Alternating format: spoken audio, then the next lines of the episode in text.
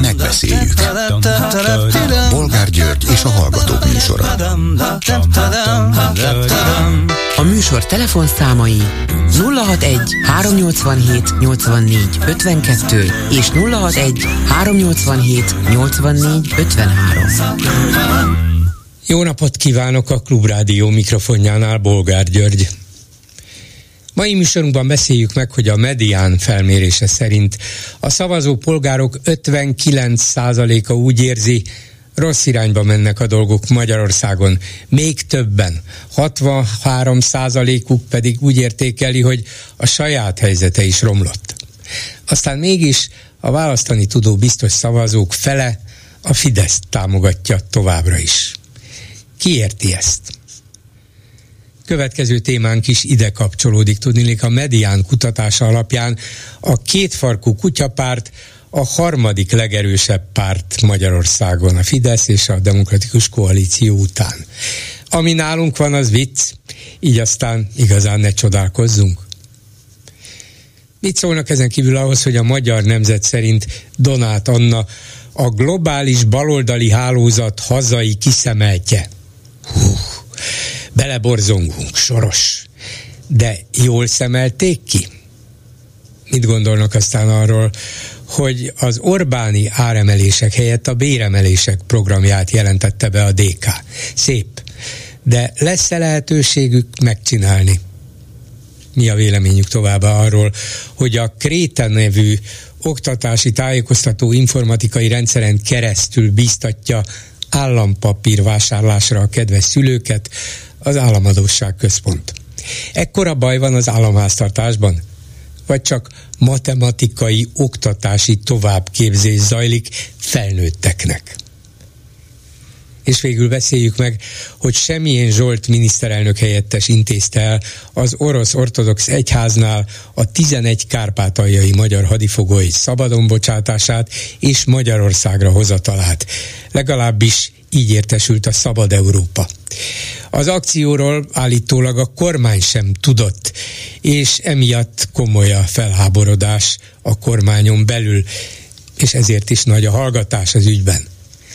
De el tudják képzelni, hogy egy ilyen kérdésben nem kérdezik meg Orbán Viktort, hogy éppen semmilyen Zsolt miniszterelnök helyettes ne avassa be a főnökét? Vagy ez I. és Gyula 78. magyar népmeséje? Telefonszámaink még egyszer 387 84 52 és 387 84 53. Háló, jó napot kívánok! Üdvözlöm, jó napot kívánok! Üdvözlöm a Klubrádió hallgatóit. Parancsoljon, hallgatom. Köszönöm, hogy visszahívtak. Ja igen, tegnap volt másfél mondatnyi igen. lehetősége a végén. Igen, hallgatom. Igen, igen. Igen, köszönöm. Igazából egy kicsit a tegnapi naphoz fűződne a, a pár mondani valóm, ami számomra borzasztó elkeserítő, hogy én az oltalomnál, mint tanárasszisztens dolgozom, és látván, hogy ezek a hátrányos helyzetű gyerekek, amikor is az iskolánkat az úgynevezett tanfelügyelői hatalmas látogatást követte, ezek a gyerekek mennyire támogatták a tanárokat, hogy sikeresen hajtsák végre a bemutatkozást. És ennek körügyén látván a különböző képeket, és hát látván a különböző közvetítéseket, igazából az merült fel bennem, hogy mi lesz ezzel a jövő generációval. Mennyire dühösek lesznek, mint felnőttek. Mennyi düh lesz. Ugye egy pandémia után gyakorlatilag a felnőtteknek, bocsánat, hogy azt mondom, egy kicsit a közönössége, a elfásultságából adódóan. Én azt érzem, most ők harcolnak értünk. És csinálnak hogy ebből a, például ez a két lány, aki hős lesz az én szemembe, ez a Pakontai Lili és ez a Sars Liborka, akik 18-16 évesen, így gyakorlatilag ezeket a gyerekeket keresztül olyanokat akarnak elérni, hogy például ezzel a bíborkával is, hogy egy olyan helyzetbe hozzák, hogy ő hagyja el az ő hitét, hagyja el az ő gondolatiságát, hagyja el azt, amiben ő hit. Hála Istennek nem tette meg. Vagy itt van a, ugye a Lili, aki tulajdonképpen 200, 100 ezer forintra, 150 ezer forintra megbüntetnek, azok után, hogy ő gyakorlatilag soha nem követett el semmit. De ezek a gyerekek harcolnak a mi jövőnkért, a tanárok jövőjét, a tanároknak a lehetőségét, a fizetésükért, az életükért. És nem, egyszerűen féltem őket, hogy mi lesz velük. És erről nem beszél senki, hogy ezek a gyerekek harcolnak készül. Igen, harcolnak, nagyon látványos és nagyon tiszteleteméltó, amit csinálnak, nem félnek, megmutatják magukat, mint egy példát is akarnak mutatni a többieknek, a kortársaiknak, de a döbbenetes számomra nem is az, hogy hát csak nézzük, meg el is ismerjük, mondjuk a mikorosztályunk, de az igazán meghökkentő számomra az, hogy a néhány évvel idősebbek, a nem 16-18, de mondjuk 20-22 évesek, akik egy-két-három éve kerültek az egyetemekre, mintha teljesen érintetlenek maradtak volna ebben az egészben, és pedig ők is a középiskolából kellett, hogy jöjjenek, és menjenek egyetemre, mintha az egész nem érdekelné őket, mintha nem látnák, hogy ez az ő ügyük is, Képzeljük el, hogy akkor a már munkában állók, vagy a már nyugdíjasok mit szóljanak hozzá, hát gyerekek, hevesvérűek, majd fejükre kapnak egyet-kettőt, vagy megbüntetik őket, majd ennek is vége lesz, de hogy a fiatal korosztály, az egyetemi ifjúság, amelyik mégis csak több százezres, meg se moccan, meg se rezdül, na ezt én nem értem. Hát teljesen egyetértek. És ugyanerre gondoltam én is, hogy annak idején, mi 20 évesen, abszolút, tehát be volt bennünk egyfajta a racionalitás, az objektivitás, tehát a kiállás. És nem értem pontosan ugyanazt, amit ön mond, hogy az egyetemisták egyszerűen eh, hol vannak? Miért nem csatlakoznak? Miért nincsenek jelen? Miért nem támogatják meg a náluk kisebbeket? Mert igaz úton járnak. Ezt én se értem. És mint ahogy azt se értem igazából, hogy nagyon sok esetben, és tegnap igen sokszor elhangzott az is, hogy az, az emberek úton úton, mikor beszélünk, utazom villamoson, és akkor egymás között beszélve az emberek azt meg, ó, oh, a kínaiak nem adóznak, és erre ö, ott elkezdenek beszélgetni, és mondom, elnézést kérek, ez egy állami döntés és akkor elkezdenek, bocsánat, zsidózni cigányozni különböző emberekre, ami abszolút megdöbbent, és azt mondom, hogy hát kérem, 21. század, és még mindig itt tartunk. Hát ne, ne, nehéz erről leszokni, és mindig olyan könnyű megtalálni a bűnbakokat, ez végül is öröklődik is, meg, meg nem is kell gondolkozni rajta. Cigányok, tudjuk, zsidók, tudjuk, ők a hibásak. És sugalják Igen. is nekik folyamatosan, úgyhogy nem kell még csak gondolkodni sem. Pontosan és gyakorlatilag ugye a gyakorlatilag a kormányt azt mondjuk nem antiszemiták és semmit nem ilyet sugalnak, de amikor sorosoznak, a soros plakátot leteszik a villamos, hogy az emberek járkáljanak rajta, ez egy üzenet. És ugyanakkor e, én, aki egy másik országban élve, amikor egy focista a e, futball gól után Hitler tesz fel a kezével, akkor a, a Victoria kor e, miniszterelnöke azonnal reagál és közzi, hogy itt fasizmusnak nincs helye. Szóval hát gyakorlatilag nekem ezekkel rendkívül sok olyan megdöbbentő, hogy az emberek nem fogadják el a másságot. Hogy e, egyszerűen valami olyan, tehát ez az ifjúság valamikor együtt harcolt vietnámi háború, lelkesek voltunk. Hol vannak? Hova lettek? Nem értem a gondolkodásukat, őszintén. Hát igen, mondjuk tényleg az egyetemi főiskolai diákok, akik nagyon sokan kellene, hogy legyenek, és még csak nem is megszervezhetetlenek, hiszen egy-egy intézményben is lehetnek akár több ezren, el lehet őket érni, lehetne őket mozgósítani egy olyan ügyben, ami közvetlenül érinti őket, közönösek. Hogy miért van ez?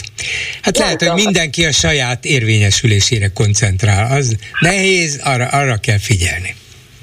Igen, szóval, mert Kunce Gábor is, amit mondott, hogy tulajdonképpen, hogy kommunikálni kell, hogy kap, tehát elolvasva Iványi Gábor üzenetét, aki azt mondja, hogy amit itthon látok, szellemi restség, tunyaság, gyávaság, és nem fogják fel az emberek végül is, hogy a manna nem az égből fog leesni, a mannát, nekünk kell megoldani a saját problémáinkat.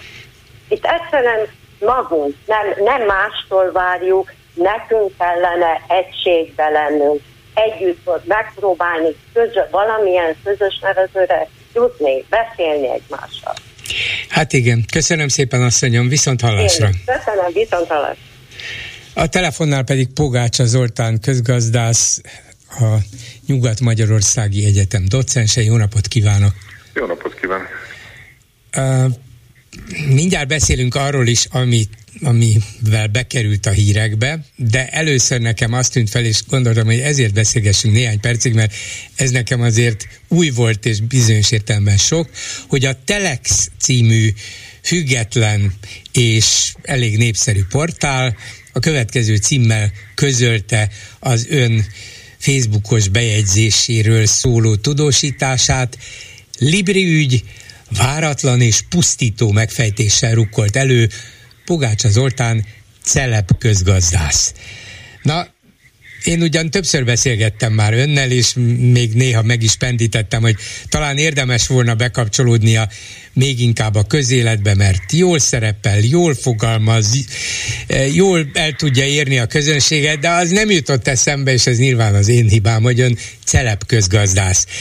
Ön, önt váratlanul érte ez a, hát nem is tudom, dicséret, vagy éppen kicsikét kedvezőtlen minősítés? Nekem szokatlan volt. Hát Fábián Tomást, aki a cikk szerzője, én meghívtam majd kávéra, ma délben kávéztunk egyet, mi ismerjük egymást nagyon régen, és elég baráti viszony van köztünk. Úgyhogy ma egy kávézás keretében megbeszéltük, hogy miről is szólt ez a cikk tulajdonképpen. Ő azt mondta, hogy tartalmi kifogás nem talált abban, amit én kiposztoltam a Facebookra, ő csak azt, ért, azt nem érti, hogy ezt miért pont most posztoltam.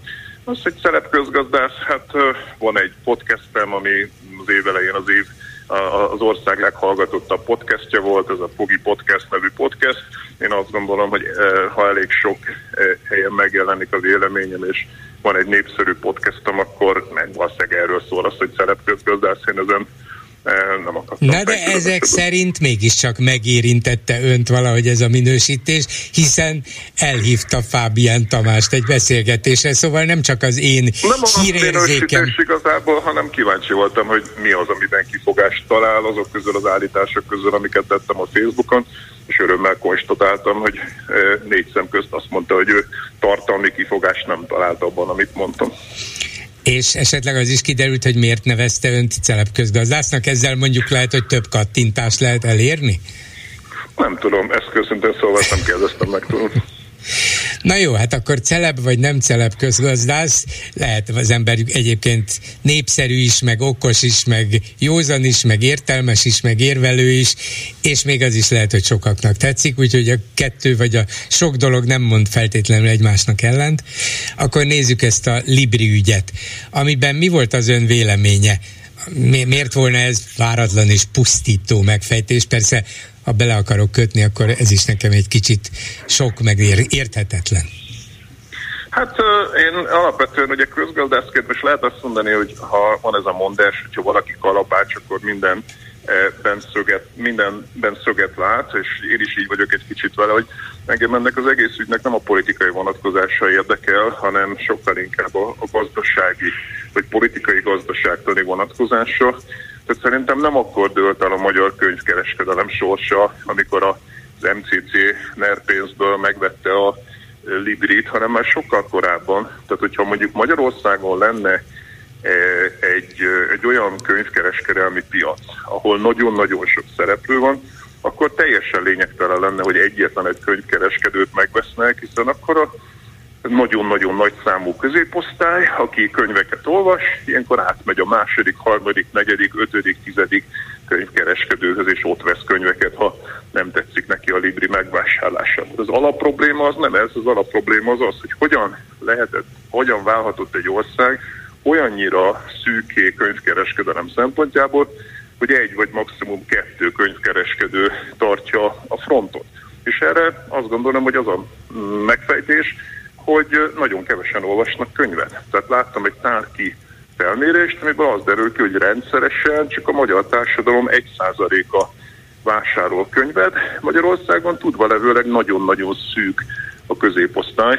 Itt ugye hosszú-hosszú sora van azoknak a e, tanulmányoknak, statisztikáknak, amelyek ezt bizonyítják, csak mondjuk Éber már Káronnak a Csepp című könyvére hadd utaljak, vagy Sering Gábor, Fábri Ádám, Gerőcs Tamás munkáira, és hát ugye a felmérésekre IFK Hungáriának folyamatosan vannak ezzel kapcsolatos más kutatóknak is, hogy mennyire szűk a magyar középosztály, de hát, hogyha azt tehát úgy definiáljuk a középosztályt, hogy azok, akik komplex fogalmi készlettel tudják elemezni a világot, meg van e, saját mondjuk e, önálló e, egzisztenciájuk, akkor ez Magyarországon egy számjegyű, és ez a nagyon-nagyon szűk középosztály, ez nem tudta eltartani az ennél szélesebb könyvkereskedelmet, tehát már réges-régen eldőlt a könyvkereskedelem sorsa, és még egy utolsó mondat, hogy hát ezért az nem véletlen, hogy Magyarországon ennyire szűk a középosztály, gyakorlatilag az a paradigma, amivel 89-ben rendszert váltottunk,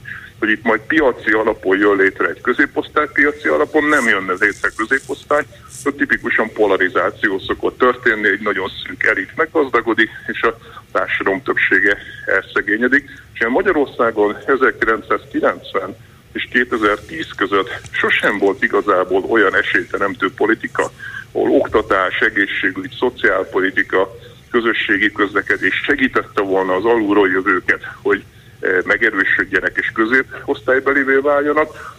Ezért tulajdonképpen ennek a korszaknak a terméke az, hogy nem lett középosztály, és ez vezetett ugyanúgy oda, hogy a könyvkereskedelem beomlott, de egyébként Orbán Viktor hatalomra kerüléséhez és hatalomban maradásához is. Jó, vezet, hogy gyak... Igen, ezt lehet úgy értékelni, mint a, mint a rendszerváltás, meg a rendszerváltásban jelentős szerepet vállalt baloldali és liberális elit nek a, a kritikáját, hogy tudnélik az ő, egy, egy baloldali kritika fogalmazódik meg az ön részéről, mégpedig a részben a baloldali és a balliberális politika tartalma és, és eredménye, vagy eredménytelensége miatt. De hát azt lehet mondani, hogy a rendszerváltás előtt, amikor aztán végképp nem volt magyar középosztály, hiszen az egypártrendszer, az úgynevezett szocializmus nem is erre törekedett, akkor azért Magyarországon volt könyv, ha piac nem volt is könyv volt, olvasás volt nagyobb mértékben, mint később, tehát a dolgok nem biztos, hogy így függnek össze, lehet, hogy akkor persze más szerepet töltött be a könyv, mint ma, de ilyen a világ, lehet, hogy a könyv szerepe csökken jelentősen, és nem csak, vagy nem az a baj, hogy hiányzik a magyar középosztály. Hát szerintem részben az én érvelésemet erősítette most azzal, amit mondott, hiszen az való igaz, hogy a Kádár korszakban volt állami könyvkiadás, rengetegen olvastak könyveket, ebben az értelemben a Kádár korszak bizony egy középosztályosító társadalmi időszak volt. Az, hogy a közép-európai, kelet-európai térségben rendszeresen buknak meg olyan politikusok, mint Babis, vagy Mecsár, vagy mondjuk Gruevski Macedóniában, Magyarországon pedig Orbán Viktor hatalmon tud maradni, az azt mutatja, hogy Magyarországon valami a szocializmus bukása után történt. Tehát nem tudjuk a szocialista rendszerrel magyarázni, hogy Magyarország miért ilyen egyedülálló ebből a szempontból. A magyar társadalom értékstruktúrája, tudás szintje, középosztályosodottsági szintje, az 90 és 2010 között vált el a térség többi országától. Ez, ez alatt az idő alatt ö, csökkent úgy a humántőke, a tudás, a reflexivitás, a fogalomkészlet Magyarországon, hogy az ország jelentős részét tulajdonképpen egy nagyon leegyszerűsítő politikai képlettel maga, uh-huh. magával tudja vinni Orbán Viktor. Nekem nincsenek adataim arról, nem tudom, hogy önnek vannak-e, hogy mondjuk Csehországban, vagy Lengyelországban, vagy Szlovákiában, hogy változott a könyvpiac, mennyivel kevesebbet olvasnak az emberek, egyáltalán hányan olvasnak, mennyi könyvet vesznek, mennyire koncentrálódott a könyvkereskedelem, nagy és kiskereskedelem egyes nagy tulajdonosok kezében. Mm, mellesleg megjegyzem, hogy a nagy nyugati országokban is koncentrálódott, tehát nem csak nálunk ment végbe ez a folyamat. Tehát nem tudok konkrét adatokat szembe helyezni az önével, de nem lehet, hogy csak arról van szó, csak az a különbség, hogy Orbán Viktor jobb hatalomtechnikus volt, mint az összes többi kelet-európai hát mondjuk politikai szélhámos a bábisoktól a mecsárokig sok másokat is említhetnénk, jobb volt, tehetségesebb volt, vagy talán szerencsésebb is volt, és úgy alakult, hogy kétharmados többséget tudott szerezni folyamatosan a parlamentben, és ezzel aztán megteremthette azt a helyzetet, ami se Grujevskinek, se Bábisnak, se Mecsárnak, se Ficónak, se az összes többinek, még Kaczynszkinak sem áll rendelkezésére. Nézd, én egyetértek azzal, azzal abban önnel, hogy Orbán Viktor egy rendkívül tehetséges és karizmatikus politikus, de azért nem tartom szerencsésnek azt, hogy őt valami fajta ilyen szuperhumánnak, egy ilyen szuper, szuperhősnek kezdjük el beállítani, ahol őnek olyan kimagasló te- tehetsége van, hogy egy 10 milliós országot magával tud vinni. Tehát minden olyan magyarázat, ami Orbán Viktor személyére egyszerűsíti le és personalifikálja a magyar politikai képletet, az szerintem olyan végletesen leegyszerűsítő, hogy abból nem lehet társadalomértelmezést és nem lehet politikai stratégiát csinálni. Tehát aki nem, aki nem kész a magyar társadalom mély rétegeivel, értékrendszerével, viszonyulásaival foglalkozni, aki nem fogadja be, mondom azt az irodalmat, amit említettem, Sering Gábor, Ébermák Áron, Gerőcs Tamás, Fábri Ádám, vagy a saját munkáim, és még többeket tudnék sorolni. Én azt gondolom, hogy, hogy ez tévúton jár. Arra leegyszerűsíteni, hogy itt az égből közénk pottyant Ormán Viktor 2010-ben, és előtte minden rendben volt, nem, nem, nem, nem volt rendben, persze, persze, hogy nem volt rendben, hát nem is akarom se sugalni, nem is mondom, persze, hogy nem volt rendben, csak egyszerűen akár azt mondhatom, hogy néhány százalékon múlt, szerencséje is volt, és úgy tudta a jobb oldalt, vagy a balliberálisoktól jobbra álló erőket maga alá gyűrni, ahogy senki más nem tudta Kelet-Európában, de nem feltétlenül azért, mert, mert itt Magyarországon Gyurcsány, meg Horn, meg a többiek nem engedték létrehozni a középosztályt. Bocsánat, tehát ötötszörre nyeri meg a választásokat Orbán Viktor jelentős többséggel.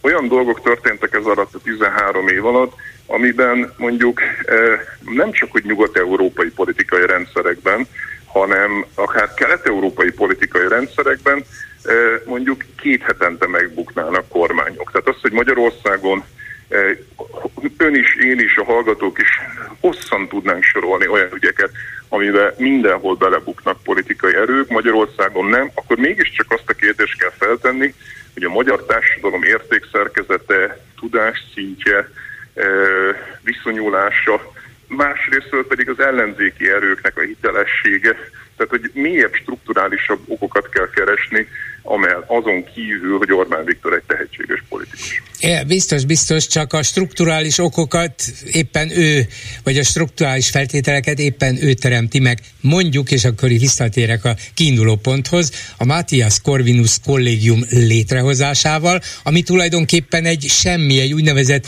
tehetségkutató, vagy tehetséggondozó szervezet, nem egy egyetem, nem egy kollégium, fiatalokat, különböző embereket szólít meg, irdatlan költségvetéssel, ugye ez itt több száz milliárd forintnyi, és akkor ennek egy apró kis részlete, hogy hát egyébként rátesszük a kezünket szépen lassan, óvatosan, de azért következetesen a könyvpiac legjelentősebb részére is, hogy megteremtsük a feltételeit annak, hogy a középosztályt, vagy az általunk középosztálynak szánt tömegeket a magunk ízlése szerint alakítsuk, formáljuk. És akkor visszatérök a beszélgetésünk legelejére, hogyha Magyarországon lenne egy széles középosztály, akkor ez a középosztály azt mondaná, hogy ebből ő nem kér, akkor innentől nem a Libriben fog vásárolni, akár elutasítja az MCC-t, és akkor ő átmegy más könyvkereskedőkhöz, más kiadókhoz, máshonnan veszi a könyvet, online veszi, elektronikus könyveket vásárol, szóval egy millió lehetősége van még e, egy középosztálynak. A probléma az, hogy nincs középosztály, amelyik el tudna tartani ennyi könyvkiadót, könyvkereskedőt Magyarországon. Ez az igazi probléma.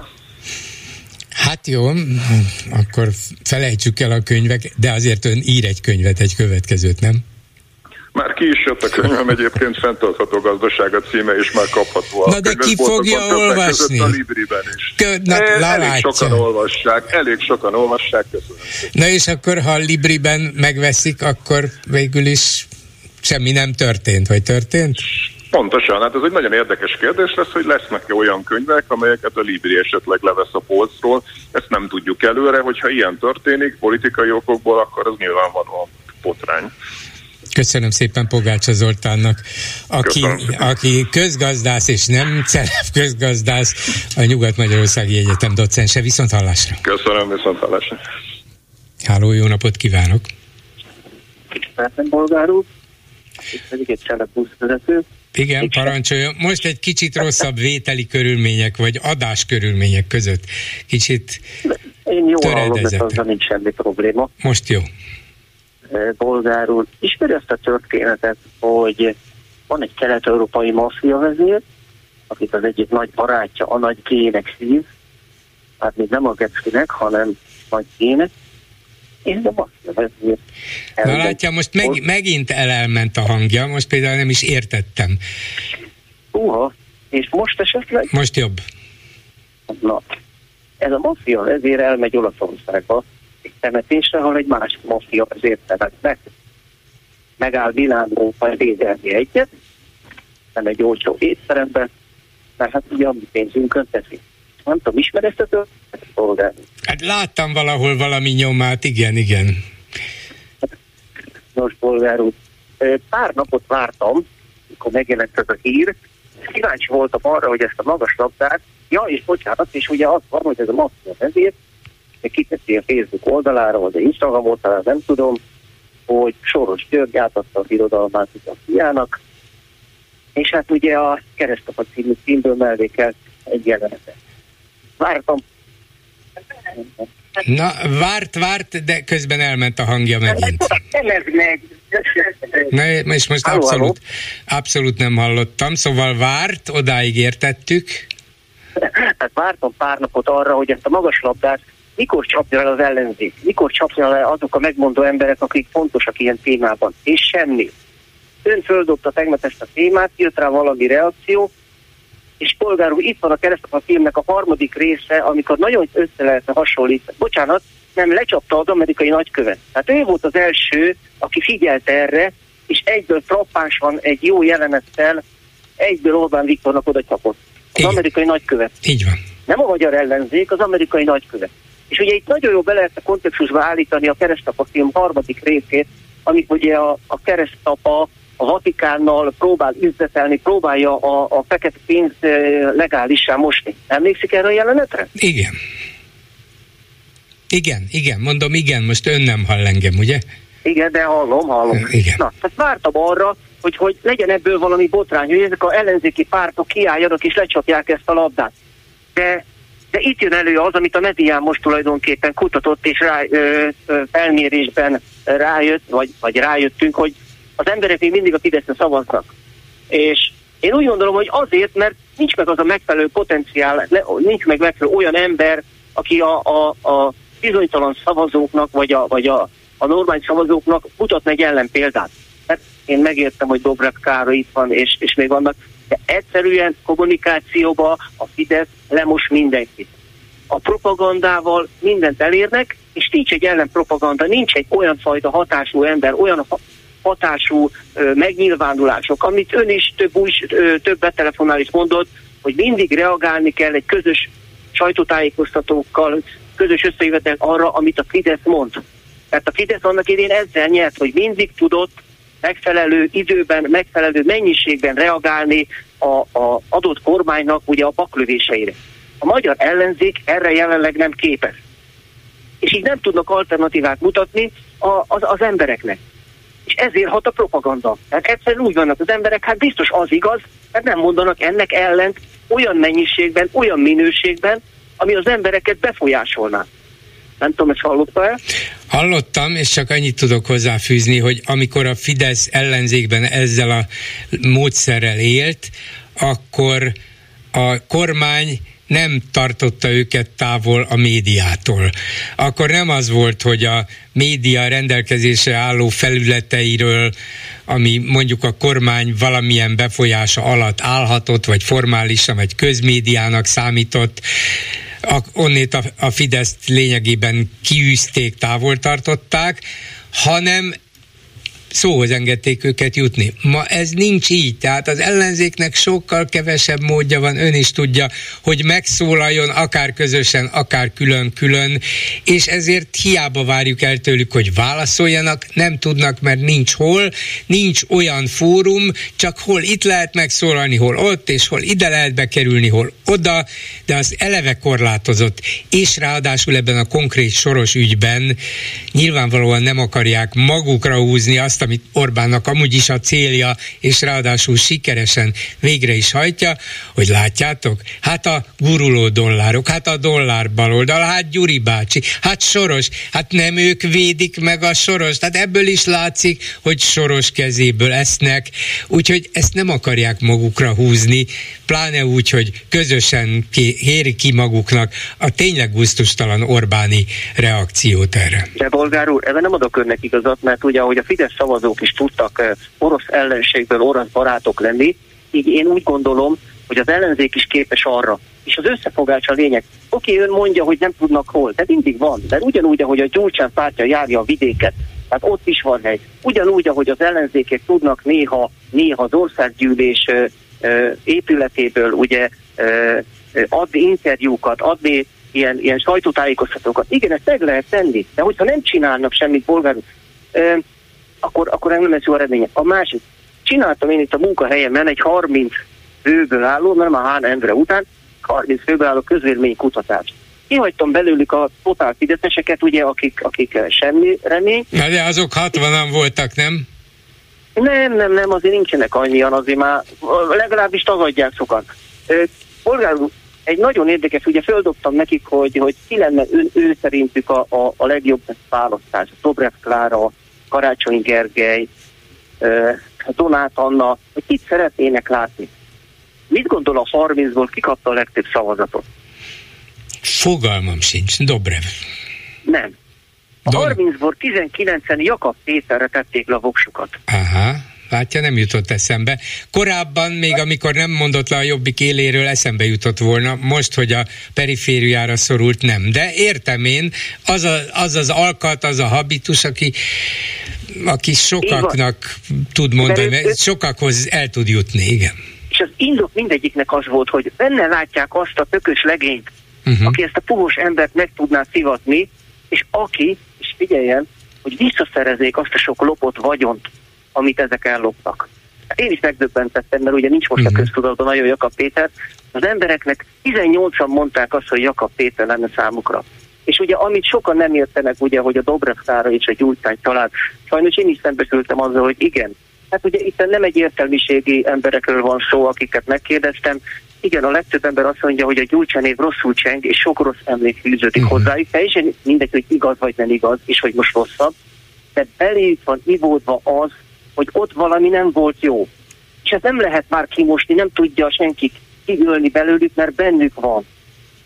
Ez egy nagyon figyelmeztető bolgár úr. Az, az, az, az a változatlan kérdésem magamnak, hogy vajon amikor Jakab Péter indult az előválasztáson, mint miniszterelnök jelölt, akkor miért szerepelt le annyira, hogyha akkor még ugye a népszerűsége, a nimbusza megvolt, de mégis miniszterelnök jelöltnek nem tartották alkalmasnak. Mert a tudatos szavazók, akik pártokhoz vannak én szerintem elkötelezve, főleg a DK-hoz, ugye a uh-huh. többihez. Az, azok szavaztak, a többiek nem, értem, igen, igen. Ezek az emberek szerintem mentek uh-huh. el. Köszönöm szépen, Bolgár. Köszönöm, viszont hallásra. A vonalban pedig Bodnár Zoltán közgazdász, a Magyar Nemzeti Bank volt alelnöke, a DK árnyék kormányának pénzügyminisztere. Jó napot kívánok! Jó napot kívánok! És um, arról kérdezném, bár itt most szóba került a DK is, meg Dobrev is, meg Jakab Péter is, de nem, nem nagy politizálunk, vagy mi lett volna, ha kérdésekre kérem a válaszát, hanem arról, hogy a DK nyilvánosságra hozott egy béremelési programot az Orbáni áremelésekkel szemben, és ez nagyon jól hangzik, és még jobban hangzana egy választási kampányban, de egy évvel a választások után és három évvel egy reménybeli majdani országgyűlési választások előtt van ennek értelme, hogy ezt megmutatják, hiszen esélye annak, hogy megcsinálják, hát mondjuk így minimális.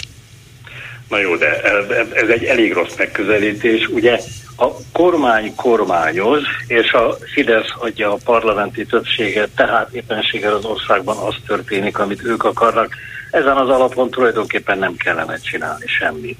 De hát az egész nem erről szól, hanem arról, hogy fölmutassa az ellenzék éppenséggel akkor a DK ebben a kontextusban azt, hogy van kormányzó képes alternatíva, hogy vannak gondolatai az ellenzéknek arról, hogy mit kellene csinálnia, vagy mit lehetne csinálni, eh, ha kormányzati pozícióban lenne az ellenzék.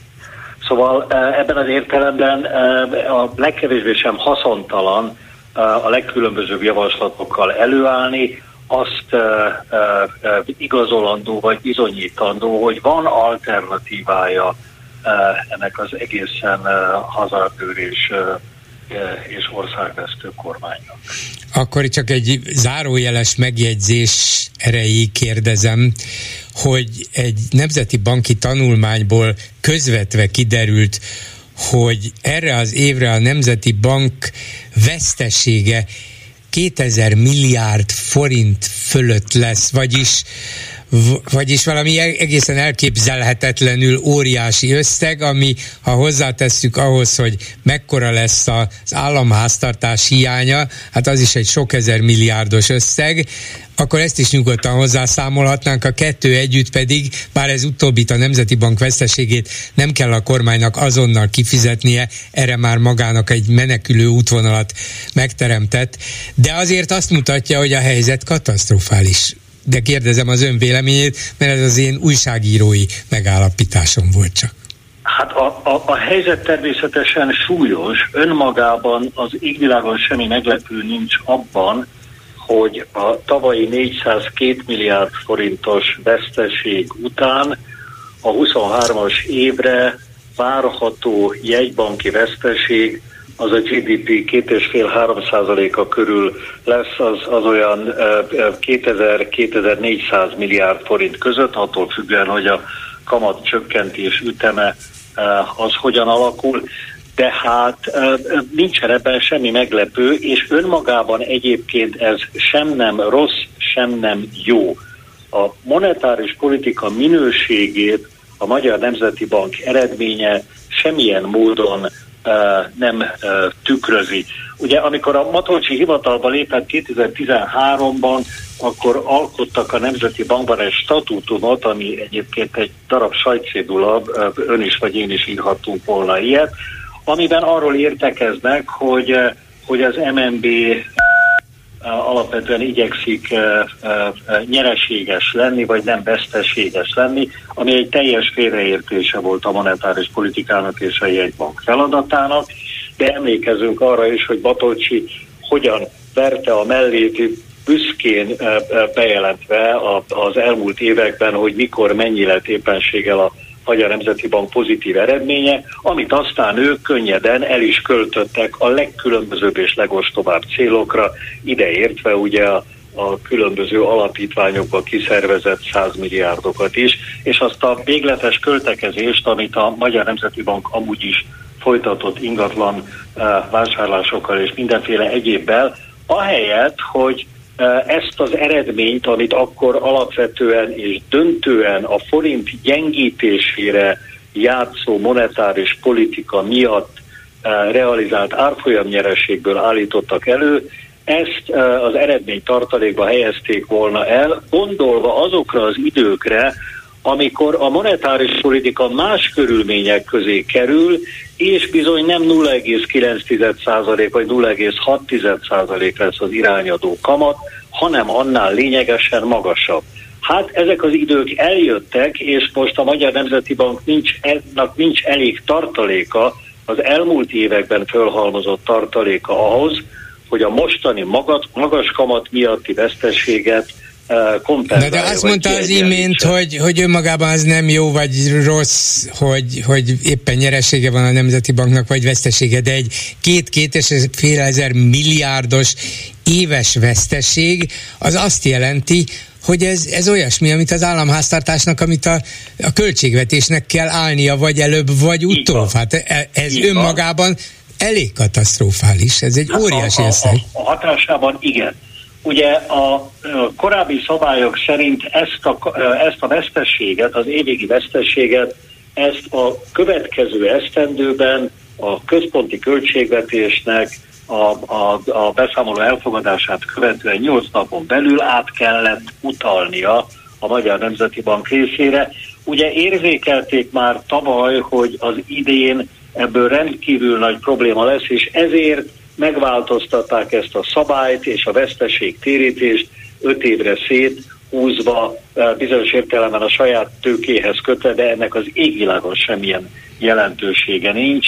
Eh, könnyítettek eh, magán a, költség, a költségvetés helyzetén, Gondoljunk bele, ugye irdatlan pénzt kellene majd 24-ben kifizetni a központi költségvetésből ennek a veszteségnek a fedezésére. És az Európai a... Unió, illetve az Európai Központi Bank ezt hagyja, hát mindenki tudja, hogy ekkora a veszteség, ezt állni kell, ez, ez a... nem, nem fog eltűnni Lehet, magától. Nem, nem, nem, nincs, nincs uniós szabály arra, hogy, hogy mi legyen a veszteség térítés módja. Ez éppenséggel egy lehetséges és az Európai Központi Bank által is elfogadott megoldás.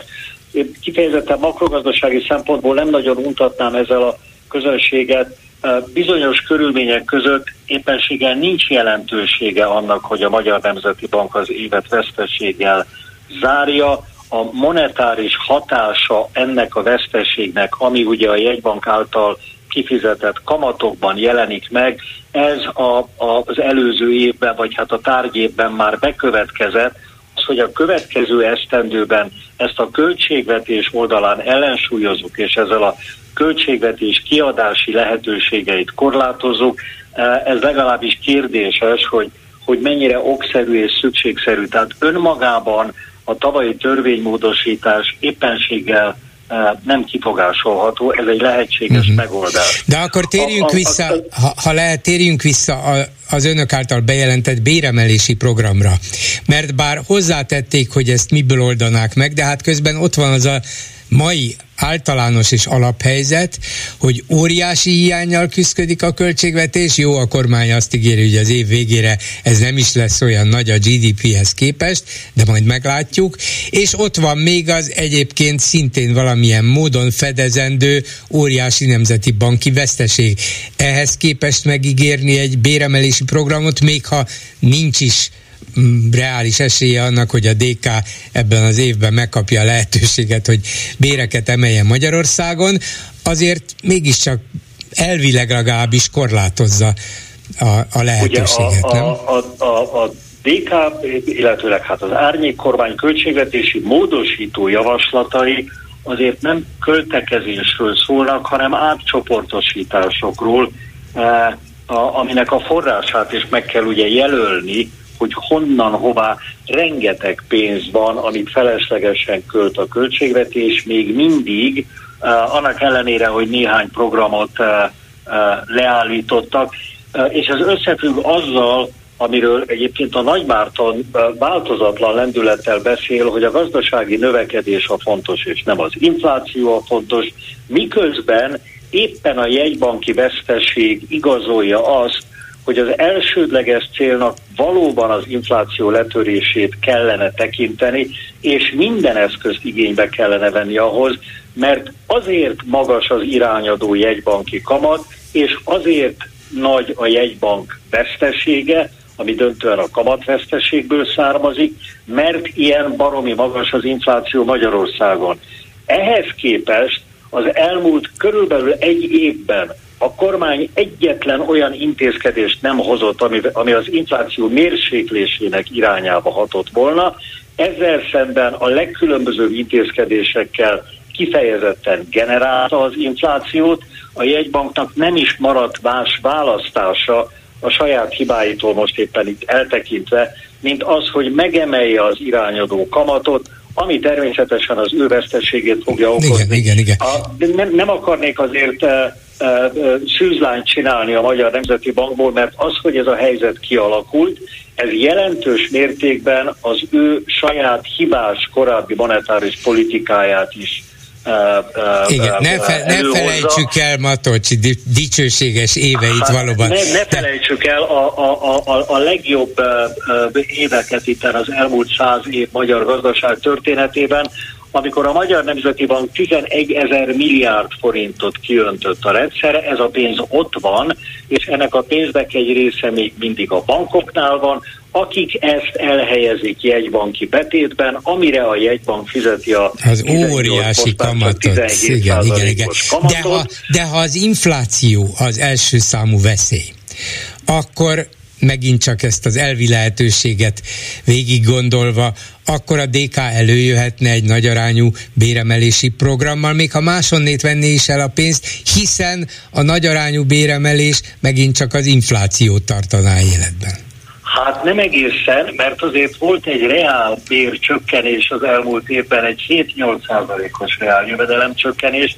Másrészt a, a dolgok egymást követően lépnek elő, a, előbb kell elkezdeni az infláció ö, csökkentése érdekében megteendő lépéseket, amiknek persze gazdasági növekedést csökkentő hatásuk is van, és erre épülhet rá az a béremelési program, amiről itt beszélünk.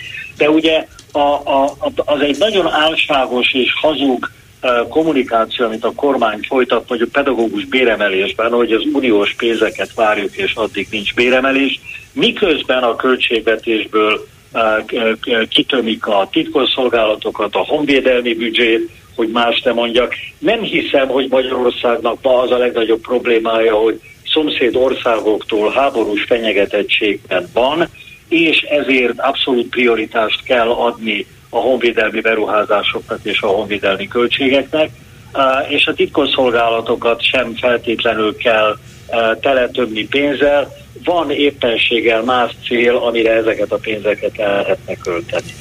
Köszönöm szépen Bodnár Zoltánnak, a DK árnyék kormánya pénzügyminiszterének. Viszont hallásra! Viszont hallásra minden jót kívánok! A hírek után is lesz mit megbeszélni. Nézzük röviden a mai témákat. A medián felmérése szerint a szavazópolgárok 59%-a úgy érzi, hogy rossz irányba mennek a dolgok Magyarországon, és aztán a szavazók fele mégiscsak a Fidesz támogatja. Kiérti ezt? Ide tartozik az is, hogy ugyancsak a medián közvéleménykutatása alapján a harmadik legerősebb párt Magyarországon, a Fidesz és a DK után a kétfarkú kutyapárt. Mert ami nálunk van, az vicc. Erre az adekvát válasz a kétfarkú kutyapárt. Mit szólnak ezen kívül ahhoz, hogy a magyar nemzet szerint Donát Anna a globális baloldali hálózat hazai kiszemeltje? Jól szemelték ki, ha ez tényleg így volna? Mit gondolnak aztán arról, hogy az Orbáni áremelések helyett a béremelések programját jelentette be a DK, nem azzal a tudattal, hogy holnap után ezt meg is csinálhatják, hanem hogy megmutassák, ezt mondta az előbb nekem Bonnár Zoltán, hogy megmutassák, hogy van alternatíva, vagy legalábbis lenne a Kréta nevű oktatási tájékoztató informatikai rendszeren keresztül bíztatja állampapírvásárlásra a kedves szülőket az Államadóság Központ. Hát, hogy nem arra való, az nyilvánvaló. De lehet, hogy csak egy matematikai továbbképzésről van szó, nem? És végül állítólag semmilyen Zsolt miniszterelnök helyettes magánakciója volt a 11 kárpátaljai magyar hadifogoly szabadon engedésének megszervezése az orosz ortodox egyház segítségével. Állítólag ezért is nem beszélnek róla, és kormányon belül is többen felháborodtak emiatt az akció miatt, ami kínos helyzeteket eredményezhet, még nem tudjuk pontosan milyeneket, de el tudják önök képzelni, én nehezen, hogy semmilyen Zsolt miniszterelnök helyettes erről nem szól Orbán Viktornak, hogy egy ilyen súlyú, ilyen beláthatatlan következményekkel járó akciót nem egyeztet vele, nem kéri a hozzájárulását, a jóváhagyását. Hát az én fantáziám ehhez kicsi. 387 84 52 és 387 84 53 a számunk. Háló, jó napot kívánok! valaki van a vonalban, csak nem telefonon keresztül hallgat minket, hanem az internetes adást hallgatja, úgy pedig 10-15 másodperces késéssel fog hallani engem, és nem fog tudni velem beszélni. Halló. Jó napot kívánok! A telefonját használja, kérem szépen. Telefonomat használom, igen. Igen, akkor most hallani fogjuk egymást valós időben. Parancsoljon! Ö, Márti vagyok, és ö, halál izgalmasnak találtam a beszélgetést a szelepközgazdásszal. Igen, Pogácsa Zoltán. Rég, régóta barátom, de nem ehhez akarok hozzászólni, hanem az előtte hozzászóló ö, hölgy ö, beszélgetésében hangzott el, hogy vajon miért nincsenek a diákok, az egyetemisták az egyetemisták nincsenek ott miért, a diák Miért nem támogatják a tiltakozó diákokat? Igen, ez kérdés, komoly kérdés. És, és én ezen nagyon sokat morfondíroztam, és ezért ezért gondoltam, hogy, hogy elmondanám a véleményemet róla, amire jutottam, hogy, hogy én úgy látom, hogy ők már befutottak. Tehát ők már benne vannak ebbe a rendszerbe, és nekik már van félni valójuk, félteni valójuk, és ö, ö, csak a gimnazisták vannak abban a helyzetben, hogy ők még ők még akármit mondhatnak. Uh-huh. Az egyetemisták már sinem vannak, nekik már az egzisztenciájuk függhet Igen. attól, hogy tiltakoznak-e, meg, megjegyzi-e őket a hatóság, a rendőrség, esetleg Igen. szól majd a majdani munkáltatónak, jó, ez egy megbízhatatlan ember, ne vegyétek föl oda, és így tovább, értem? Igen, erre gondoltam.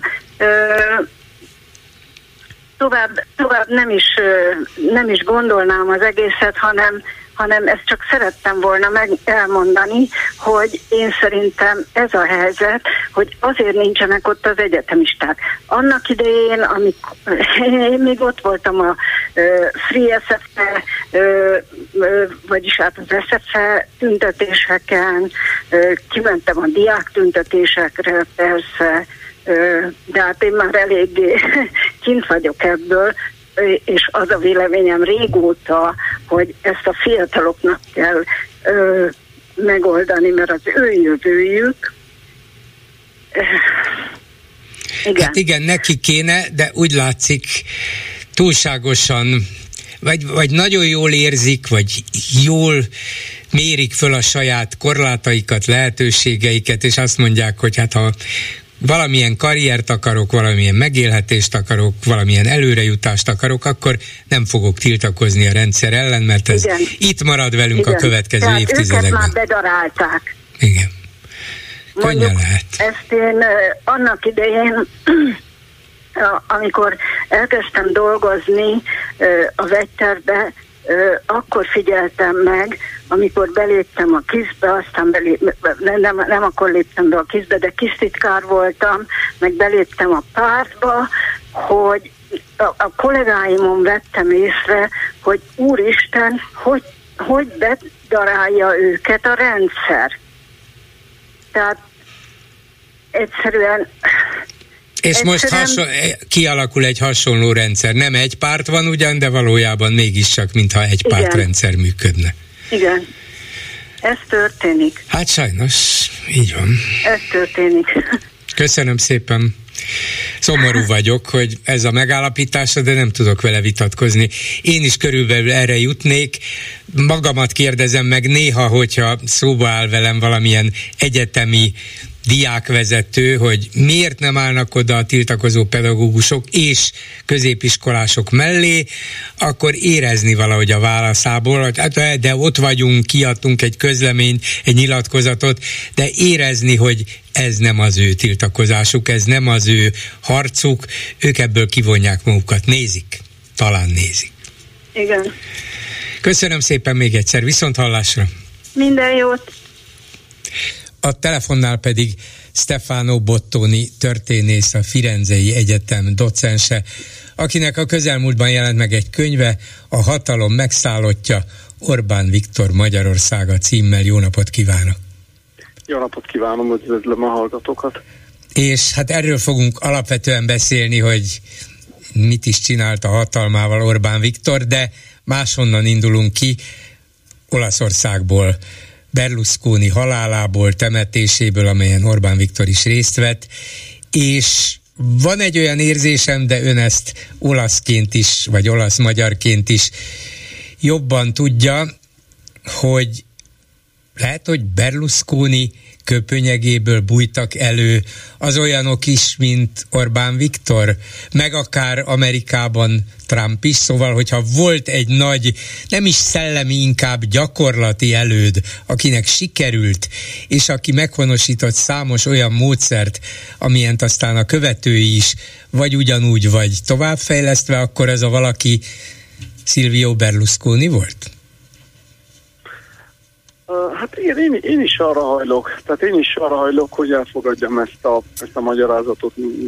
A napokban Olaszországban voltam, tehát ott, ott kapott el a nagy nemzeti gyász, meg, a, meg tegnap a, a temetés. A, a hangulat nagyon vegyes volt, tehát nyilvánvalóan sokan valóban gyászoltak, ugye a nemzeti gyász az egy sokak számára gyerültetett dolognak, dolognak tűnt, nem is értetek vele vele feltétlenül egyet, plusz ugye hát baloldalról ö, ö, sokan részletek a temetésen, tehát sok politikai vezető, de azért nyilvánvalóan arra, arra ügyeltek, hogy szétválaszták a, szétválaszták a, a gyászt és az ember iránti tiszteletet ö, azzal, hogy nyilván alapvetően nem értettek vele egyet. A kommentátorok pedig azt, ö, azt emelték ki a Berlusconi életútjából, hogy igazán három síkon mozgott valóban, és ez a három sík nagyon érdekesen párhuzamos volt, és hát nem lehetett őket igazán szétválasztani, és ezért is nagyon furcsa politikus volt ez a Berlusconi.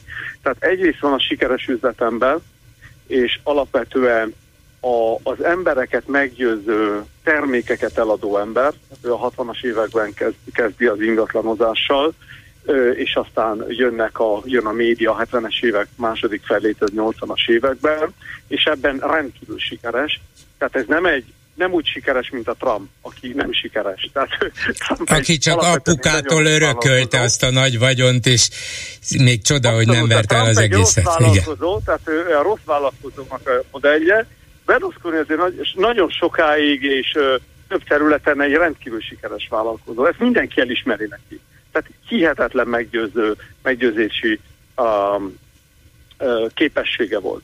A második dolog az a sportvezér, tehát a, a fociklub tulajdonos, és ebben is rettenetesen sikeres, sikeres volt. A 80-as évek, vég, 80-as évek közepén úgy veszi át a Milánt, hogy a Milán egy, hát Európa egyik nagy klubja volt valamikor, másodosztályban játszik, botrányokkal teli, nincs pénze, nincs jövője, átveszi ezt a klubot, két-három év után megcsinálja vele azt a csapatot, ami a 80-as évek végétől végigveri Európát, és 10-15 éven keresztül Európa első vagy második legjobb klubja. És ezért is szerették nagyon sokan Olaszországban. Tehát itt azért a, a szurkoló tábor és a rajongók tábora nem csak a politika mi alakult kínála, hanem egyszerűen a Milán szurkolók, akik több millióan vannak, és nem csak Milánóban, hanem országszerte. És a harmadik sikja az életében pedig a politikus. Az viszont, na itt, a, jön, itt jön a probléma, hogy ugye ez az életút, ez a politikai uh, karrier nagyon későn kezdődik, tehát 1993 őszén alapvetően, akkor dönti el, hogy, dönti el, hogy csinál egy pártot, és ezzel a párttal próbálja megakadályozni uh, uh, azoknak a hatalomra kerülését, akiket ő, ő következetesen kommunistáknak hívott. Megnyeri márciusban a 94 márciusában a választásokat ezzel az új párttal, aminek az a nagy Farc Itália, hajrá Olaszország, de igazán nem tud kormányozni is.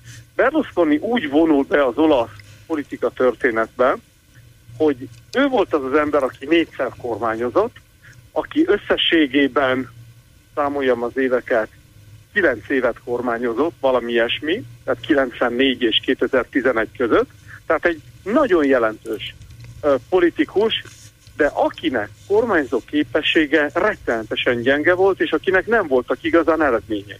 Tehát egy nagyon jó fociklub tulajdonos, egy kiváló uh, termékmenedzser, és egy fantasztikus, uh, uh, és egy vívőr, tehát egy, egy uh, erről sokat tudott később meg a... Egy, életmű, a, a, egy életművész a, Egy életművész, de igazán egy rettenetesen rossz politikus. Tehát ez egy, ez egy és, és ez a, ezek a dimenziók együtt élnek. Tehát Berlusconi és az az ember, és teljesen igaza van szerkesztő úrnak, az az ember, aki bevezetett egy új stílust az európai politikába, egy olyan stílust, ami később jobbról vagy balról, de elsősorban jobbról különböző politikusok átvettek.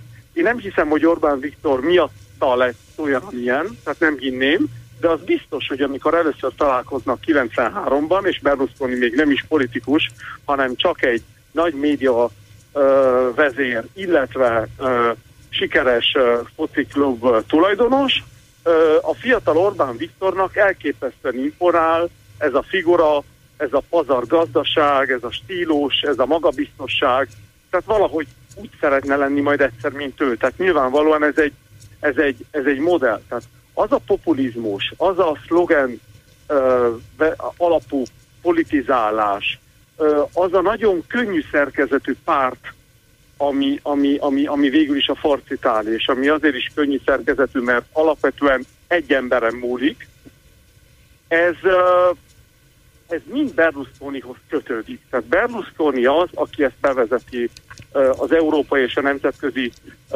politikába. Nagyon sokan tőle tanultak, azok is, akik egyébként ma lehet, hogy le is tagadnák ezt, a, ezt az örökséget, vagy ezt az mhm. inspirációt. De, Tehát azt gondolom, de az, hogy, hogy ez marad igen. igazán az ő életművéből. De az, hogy rosszul kormányozott, az vezetett ahhoz, hogy végül is az Európai Unió meg tudta őt buktatni. Egy nagy, egy európai nagyhatalom kormányának vezetőjét le lehetett cserélni, és talán ezért is gondolták és gondolják még ma is sokan Magyarországon, hogy hát ha Berlusconit meg lehetett buktatni, ha tetszik, egy kicsit túlozva, de így mégis érthetően Brüsszelből, hát akkor miért ne lehetne egy jóval kisebb, jóval gyengébb Magyarország miniszterelnökét megbuktatni? Lehet, hogy Berlusconit azért lehetett, mert annyira nyilvánvalóak voltak a kormányzásának a hibái és hiányosságai, míg Orbán el tudja hitetni itt az ország legalább felével, hogy ennél jobb kormányzás soha nem volt és nem lesz. A, ez egy nagyon összetett kérdés, és nincs most idő ezt kifejteni. A könyvben azt, azt írom, hogy Orbánt nyilván nagyon, nagyon megérintette Berlusconi 2011 november-decemberi bukása, ami egyébként viszont a részben a brüsszeli nyomásnak volt köszönhető, tehát nyilván volt egy brüsszeli nyomás, egy nyomás, egy, egy Európai Bizottsági pénzügyi nyomása az olasz, az olasz kormányzaton, viszont itt egy belpolitikai összeomlás volt. Tehát ez többször fordult elő, tehát 94-ben meg 2011-ben végül is az történt, hogy a szövetségesek, tehát Fini, Gianfranco Fini, a korabeli Nemzeti Szövetség, illetve az Északi Liga egyszer csak á, kifarolt a koalícióból, és lényegében átállt. Tehát itt cserben hagyták a szövetségesek. Ugye hát Orbán Viktornak nincsenek szövetségesei, csak hüberesei, tehát ő egy egészen más pozícióban van, plusz meg kell említeni a köztársasági elnököt, aki akkor Olaszországban a posztkommunista óriási tekintélynek élvező, nagyon tapasztalt a Giorgio Napolitano volt, és Napolitano óriási szerepe volt ezekben a manőverekben. Hát ugye Magyarország jelenlegi köztársasági elnöknek tudtommal nincsenek ilyen megbuktatási tervei. Tehát, hogy itt a, a, a két helyzetet valóban nem lehet összehasonlítani, mert bármit gondolna idézőjelben Brüsszel erről a helyzetről, az, alap, az alapszituáció teljesen más. Az viszont számomra egyértelmű, hogy Orbán ebből is tanult.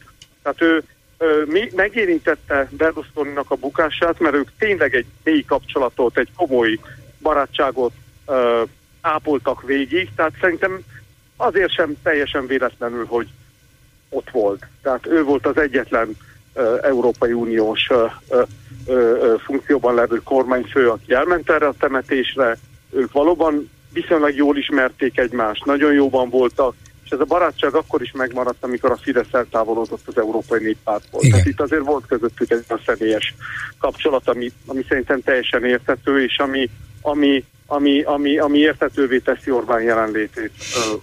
Az ön könyvének a címe az, hogy a hatalom megszállottja, és valószínűleg például ennek a rádiónak a hallgatói nem vitatkoznának önnel ebben a megállapításban, de mikor jött rá ön hogy Orbán valóban a hatalom megszállottja, hiszen emlékszem, mi beszéltünk már korábban is többször, még 10-15 évvel ezelőtt is, és ön egy ideig szimpatizált a 2010-es évek elejéig a Fidesz-szel. Mikor döbbent rá, hogy ez nem az a Fidesz, ez nem az az Orbán Viktor? Uh-huh. Uh,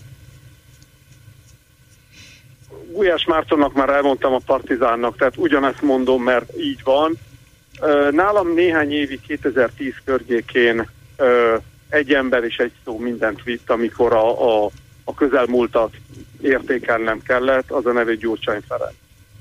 Tehát én nem gondoltam volna, hogy bárki is képes, hogy is mondjam, Gyurcsány gazdasági, politikai, társadalmi és demokratikus teljesítményét uh, alulmúlni. Tehát, azt gond, tehát olyan mértékben elégedetlen voltam azzal, ami Magyarországon történt 2010 előtt, és ami végül is okozója annak a kétharmados többségnek, amit Orbán megszerzett 2010-ben egy olyan választási törvényel, amit nem ő alkotott alapvetően, hogy elnéztem neki, és úgy gondolom, hogy ezt be kell vallanom, tehát ez a könyvben is benne van egyébként, de azt gondolom, hogy nem voltam ezzel egyedül, tehát a magyar társadalom nem kis része ebben a dologban részese volt, vagy ebben a dologban benne volt, hogy elnéztenek az új hatalomnak bizonyos túlterjeszkedés vagy túlkapásokat akár 2011-ben, 12-ben például az alkotmánynak az,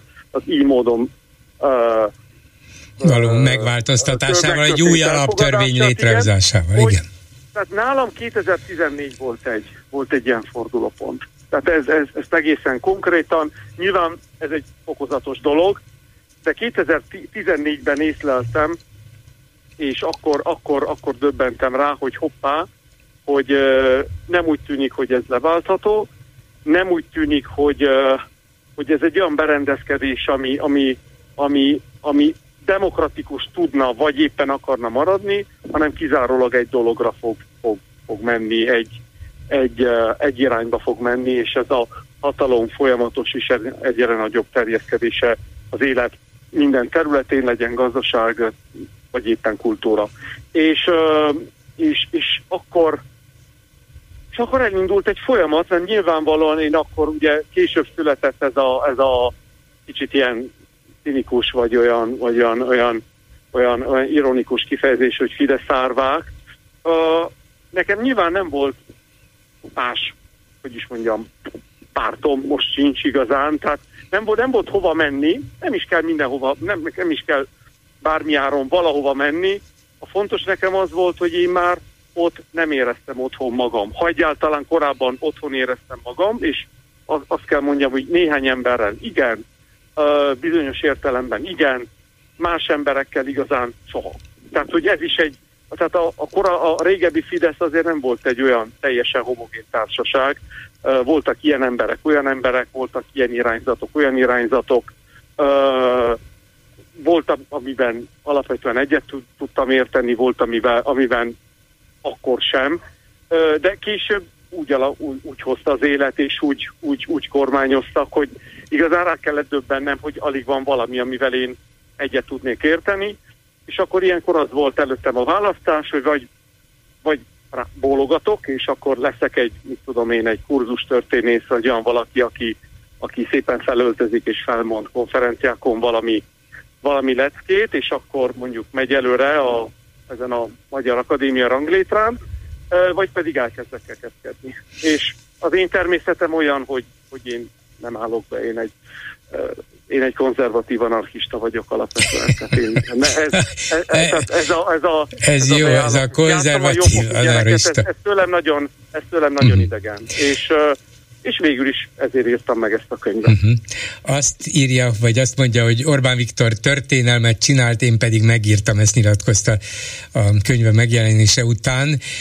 Ha elfogadjuk, már pedig én abszolút elfogadom, hogy Orbán Viktor történelmet csinált, ez itt most már Orbán korszak, ez teljesen nyilvánvaló. Más kérdés, hogy milyen korszak, hogy minősítjük, és hogy fogják a későbbiek minősíteni, de hogy minősíti ön milyen rendszert hozott létre Orbán Viktor, és ez a rendszer hogyan változhat meg, vagy hogyan változtatható meg? Hm. Nyilvánvalóan ne, nem demokratikus. Tehát ő lebontotta a magyar demokráciát. Magyar demokrácia, próbálom leírni a könyv első felében, tehát a könyv nem 2010-el indít, hanem mondjuk 1963-ban körülbelül, amikor megszületik. Ö, azt állítom, hogy ez a magyar demokrácia tökéletlen volt, azt állítom, hogy, hogy sok sebből vérzett, már 2003-4-5 folyamán, tehát látszott, hogy problémák vannak, és aztán 6 és 10 között drámai módon súlyosbottak, de ő megadta ennek a, ennek a betegeskedő demokráciának a kegyelem döfést, és felépített rajta egy, egy hűbéri, feudális, gicses, barok, neobarok uh, rendszert, ami egyaránt táplálkozik, ebben nagyon érdekes, a Horti és a Kádár kor szellemiségéből. Tehát nagyon-nagyon kreatív módon ötvözi a, a 20. századi magyar diktatúrák, és benne van néhány Rákos is, tehát ugye a, ö, ö, ö, ö, visszahozta nekünk a Rákosi rövid korszaknak a néhány ilyen, ilyen, ilyen, ilyen propaganda elemét, tehát végül is, és ebben nagyon sikeres. Tehát számomra az a, a könyvnek az egyik üzenete az, hogy, hogy a magyar társadalom nem kis része erre kifejezetten pozitív módon rezonált. Tehát e, e, e, ezt innen azért érdemes elindulni, amikor erre, erre gondolunk. Bekapcsoltak engem egy kicsit korábban is, bele, belehallgattam a, az előző hallgatók fejtésében a, a diákokról és, a, és az egyetemistákról.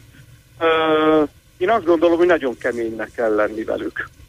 Most bocsánatot kérek ezért, de szembesíteni kell őket azzal, hogy ez egy beszarításoság. És bocsánatot, bocsánatot mhm. kérek, hogy ilyen szavakat használok, de ha arra gondolok, hogy Szerbiában, Belarusban, Ukrajnában diákok százai sebesültek meg, vagy haltak meg, olyan hatalommal konfrontálódva, amihez képest a NER egy, egy zsúrtársaság, egy zsúrparti, akkor azt gondolom, és nem féltek, és merték vállalni a, a véleményüket, akkor azt gondolom, hogy valamiféle hasonlót követelhetnénk ettől a magyar fiatalságtól is.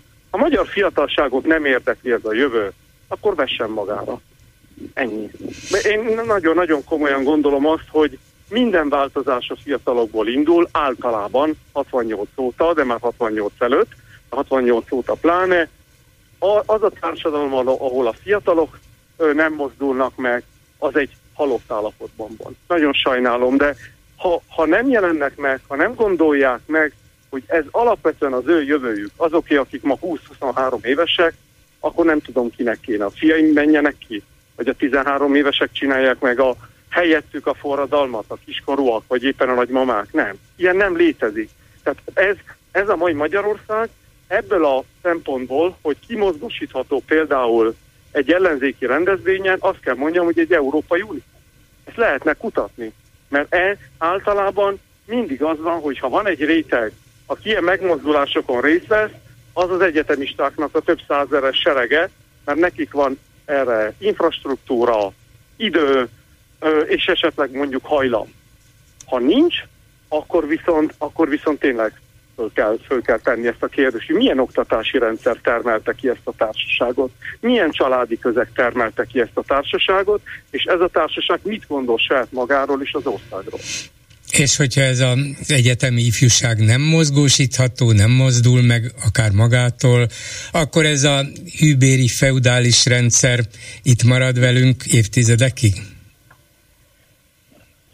Akár. A, én a én nem szeretek, tehát én nem vagyok jósda, ha az lennék, akkor, akkor elmennék pénzt keresni. Igen, ilyen, igen, ilyen John, John Lukács az ismert, egy, igen, John Lukács, bocsánat. Két, csak azt Igen, akartam mondani, hogy John Lukács az ismert amerikai magyar történész mondta nekem többször is, hogy amikor hasonlókat kérdeztem tőle, hogy én történész vagyok, nem jós. És ez a történészeknél igen, igazán igen, adekvát válasz. imádjuk ezeket a kérdéseket, Igen. bár nyilván nem akarok, tehát nem akarok elbújni. Ha valaki olyan, olyan könyvet ír, Orbán Viktorról, mint Orbán Viktor, mint élő történelem, akkor nyilván fel kell készülnöm arra, hogy sokan felteszik azt a teljesen legitim kérdést, hogy akkor jó, de akkor mi fog történni.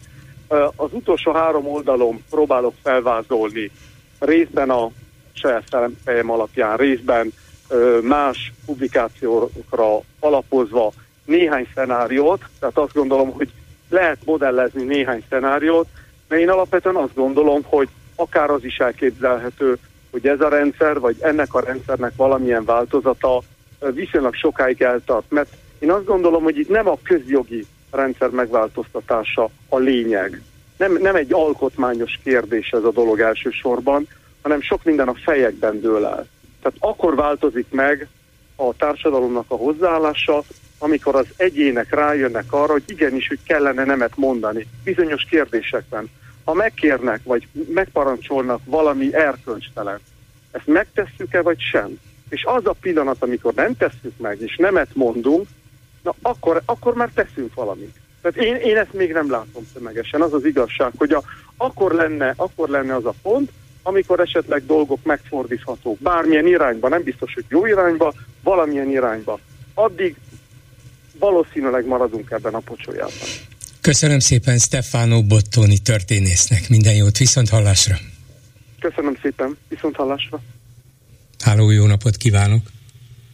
Üdvözlöm, Bolgár úr, nevem a telefonszámom a hölgyeknél. Hát élmény volt hallgatni az urat, de hát most mondok valami nagyon csúnyát, ő, őnek annyira nincs félnivalója, mert fogja magát, az kiköltözik Olaszországba. Tehát itt hát lehet azt mondani, nem, hogy... nem, félnivalója tényleg nincsen. Csak azt mondja, mondom, hogy, hogy ha, ha beszari társaság mondjuk az egyetemista akkor, ifjúság, akkor, akkor magunkra vessünk. Tény is való. Hát én nem tudom, a, a témát, amit megjelöltem, az már szerintem ilyen okafogyott lett. Én, ö, bolgár úr, tudja, hogy létezik egy Tokaj-hegyalja egyetem? Tudom, és az is döbbenet, amit olvasni lehetett róla itt az elmúlt 24 órában. 75,5 milliárd forintot kapott, amit ők azért bepörgetnek majd biztos állampapírba, de nappali tagozatos hallgatója 38 darab van. Igen, döbbenet. Egyszerűen döbbenet. De a tagozaton 215 hallgatója van, és nagyon-nagyon kíváncsi lennék, és már jó lenne egyszer egy olyan fórum, ahol nem tudom, ilyen hetes stúdiószerűen ott ülnének a stúdióba ön meg még egy-két igen-igen komoly ember, nagyon komoly emberek szoktak ott lenni, akik csak Fidesz szavazókkal beszélgetnének. Tehát komolyan mondom, ilyenkor olyan kíváncsi lennék a, nem tudom, hogy hívják azt az urat, aki mindig betelefonál, mint Fidesz szavazó, valamilyen Bencének hívják talán? Máté Bence, igen, Máté igen. Bence. Na, hát az ő, ő vélemény abszolút kíváncsi lennék ezekbe a témákba. Igen, hogy, ráadásul hogy Miskolcon is él, úgyhogy nincs is nagyon messze ettől. Hát, még talán rá is lát, kicsit kihajul az ablakon, még rá is lát. Tehát olyanba is kíváncsi lennék, hogy hogy, hogy, hogy van az, hogy, hogy bemutatják az el, egy darab csavart, ami lehet, hogy kiesett valamelyik kordonból, egy PET palackot, meg egy összenyomott ilyen sörös dobozt, vagy üdítős dobozt, fém, alumínium, és eljárást és indítanak ezzel, a diákok ezzel, ezzel támadtak a rendőrök, és olvasom a kommenteket, és írja, figyelj, hogy a téged fejbe dobnálok egy ilyen csavarra, és így nézek ki a fejemből. És akkor valaki oda rakta, hogy 2006-ban miket foglaltak le Igen. a békés tüntetőktől, hogy annyi kést, olyan kockakövek voltak, amivel megdobálták a rendőröket, meg minden, hogy, hogy nézd, tehát tényleg ezek az emberek, hogy, hogy senki nincs a parlamentben, akkor felálljon és azt mondja a Pinternek, hogy elnézést, de arra emlékszik, mikor a vízágyus autó kigyullatott a magyar tévén, és majdnem benéktek a rendőrök. Csak úgy az összevetés csak, csak azon az estén majdnem 400 rendőr sebesült meg. Hát tehát nem értem, nem értem ezeket. Én azt se értettem, amikor, hát múlt héten jelentkeztem már egy csete, szerettem volna be, mikor az elnök doktorunk elment Türkmenisztánba, és már akkor gondoltam, hogy visszafele biztos, hogy lesz egy landolás Isztambulban. Igen, de még és bejött, bejött. De milyen indokkal szállt le, mert semmi nincs róla. Nem lehet, hogy, lehet hogy vizet kellett venni. Ja, nem, az a gőzmozdonynál van. Igen, de nem hallom, hogy, hogy fölháborodnának, hogy na most, amikor kijelentette, hogy 30 éve is így járt meccsre, meg ezután is így fog, azért be felálltam volna, megkérdeztem volna, ha én parlamenti képviselő vagyok, hogy Viktor, ne arra, hogy 30 évvel ezelőtt a szolnoki panelból a kopott farmeroddal, hol jártál te meccsre így? Nincs, mi, mit csinál? Meg felakasztott, vagy mit csinál, hogyha ilyet kérdeznek tőle? Hát, semmit, megrántja a vállát. nem, csak... De oké, megrántja a vállát, de akkor is az emberekbe tudatosul, hogy Hát igen, legal, legalábbis egy kérdést, egy kérdést megér a dolog. Mit válaszol a miniszterelnök arra, hogy hogyan, miért, milyen feltételekkel ment el hazafelé Türkmenisztánból Isztambulba, mikor nyilvánvalóan nem kellett volna, mikor hogy ott lesz. valónak még hajnal összehívta a harmadik postába a válságstábot, mert akkor a háborús vészhelyzet van, hogy én emlékszem, mikor a Gyurcsány kiment én a törnek koncertre saját pénzéből, hogy mekkora botrány volt, hogy a válság közepén. Igen, igen, de hát aznap estére már enyhült a válság, meg lehetett nézni a futballmeccset nagyon kíváncsi lennék a, azokra az emberekre, és annak idején azt mondták, hogy mit akartok ti. A Simor csak a hiány csinálta, Bezzeg, a Matolcsi, mióta átvette, azóta csak izé nyereség van, nyereség van, nyereség van. Csak azt nem tudom, hogy most dolgoznak már rajta az ellenzéki képviselők, hogy akkor felszólítsák a Matolcsit, hogy az összes alapítványi pénzt vissza, meg vagyont vissza, és akkor minden dobra verni. Igen. Hát nem tudom, hát hogy, én, hogy én, én, én nem hallom. De... nem hallom ezt, ezt a lényeget, hogy, hogy most tényleg ehhez mit szólnak tényleg a, a Fidesz, mert ezt még nem fogták rá háborúra. Tehát még nincs az, hogy a Nemzeti Banknak háborús hiánya van, vagy nem tudom, milyen ukrán hiánya van. Vagy, vagy a szankciók valami. okozták, vagy Zelenszky és a szankciók összefogva. Soha nem felejtem el, hogy így olvastam, és próbáltam így írni az életének, és azt mondta, figyelj, nem csak, a, csak ezt tudtátok össze, hogy várom, hogy mikor lépünk az IMF-hez, mert azt már nagyon szeretném komolyan. Nagyon, hát nagyon még az is, az is lehet, hogy megúszták ezt is, mert szerencséje az van, még ilyen dolgokba is ki ennyi tud mászni. Pénz, ennyi pénzt nem lehet csak úgy, Bolgár úr csak abba gondoljon bele, amikor tényleg erről van szó, hogy, hogy az iskolákban hirdetik az államkötvényt, tehát annyira nem lehet pénz, hogy nagyon-nagyon nem lehet pénz. És végre egyszer hallottam a a Gyurcsány Ferenctől egy nagyon jó mondatot a héten, amikor azt mondta, hogy mindenféle építkezést leállítanak, iskolákat, utakat, de a nem így mond, nem tudom már, hogy mondta, de az a lényeg, hogy a jó havernak a bebukott cégét meg 240 milliárd meg Így van, 270 nagy beruházást leállítanak, és akkor a héten kiderül, hogy a zuglói városközpont építkezést, ami egy magánberuházás volt, az állam megveszi 244 milliárdért. Egészen elképesztő. De és nem lehet, nem lehet meg, igen, nem lehet megkérdezni senkitől. Hát egy szerkezetkész épületet felhúztak rá, meg ástak egy nagy gödöt, ezt mondják, meg ezt olvastam Igen. mindenhol, de valószínűleg így is van, mert senki nem szápolta. És akkor, akkor pluszban megveszük ezt még 240 milliárd. A mi pénzünkön. De, de hogy? De hogy? Honnan veszik ezt a be... Tehát én nem értem, tehát ilyenkor tényleg jelentkezem már egy Fidesz szavazott, magyarázzam erre el nekem, mert esküszöm, hogy ettől fáj a fejem is. Ne akarják már, hogy szétrobbanjon a fejem. Tehát ez egy kínzás. Tehát egyszerűen nem is értem, hogy, hogy tényleg emberek ezek után hogy tudnak arra. Én mindig azt mondtam régen, hogy ez nem futballmeccs, hogy, hogy akkor is szurkolunk a csapatnak, hogyha rosszul megy. Mert most itt tessenek, hogy hiába megy rosszul, ők akkor is szurkolnak a Fidesznek, akkor is azokra szavaznak. És akkor 2010-ben az volt, hogy, hogy vajon miért nyert ekkorával a Fidesz, akkor arról volt szó, hogy hát nem azért, hogy annyival nyert, hanem hogy rengetegen nem mentek el szavazni, ugye büntették a úgymond baloldalt, és azok meg rendesen elmentek szavazni, és ezek az emberek miért nem tudják büntetni a, a jobb oldalt, hogy, hogy már pedig ne haragudjatok, nem erre adtuk a felhatalmazást. Rengeteg ilyen ember van, aki ezt mondja, aztán vagy mégis leszavaz oda, vagy nem megy el szavazni, de, de azért a számok azt mutatják, hogy csak elmennek szavazni, meg csak ezt mutatja Tatabánya, hogy már megint a Fidesz nyert. Hát egyszerűen tényleg az ember nem érti, hogy mi kell. Ezért mondom, olyan úr, jöjjön Mohács. Tehát itt máshogy nem lesz megtisztulás. Köszönöm szépen, nem, volt, nem volt vigasztaló. Na jó, viszont hallásra. És mit mondanak a Facebook kommentelőink? Van egy hallgató a vonalban, kérem legyen egy kis türelemmel. Lőrinc Csaba van itt. Szia Gyuri, köszöntöm a hallgatókat. Hát a kommentek azok valamelyest vidámabbak, mégis vannak köztük komoly témák.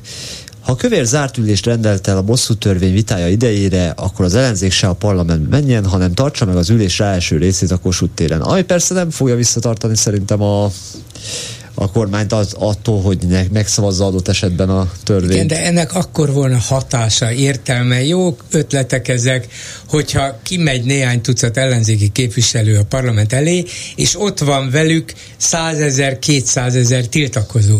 De tudjuk, hogy nem lesz ott. Igen.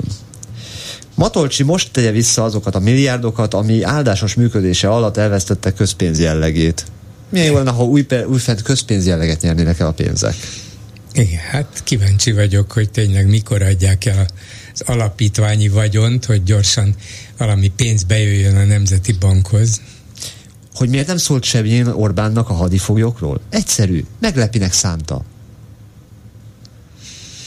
Igen, lehet, hogy így akart kedveskedni a főnökének, de komolyabbra fordítva a szót nem tudom elképzelni. Hát mindent megkérdeznek Orbántól, amire egy picit is tudják, sejtik, hogy ez fontos lehet neki, vagy érdekes lehet neki, vagy beleszólna legalább utólag egy olyan ügyben, ami érinti Oroszországot, érinti Kirill Pátriárkát, ugye, akit a szankcióktól mentesítettünk személyesen, aki kitüntette a hetekben, az elmúlt hetekben Orbán Viktor. Tehát érinti őt is.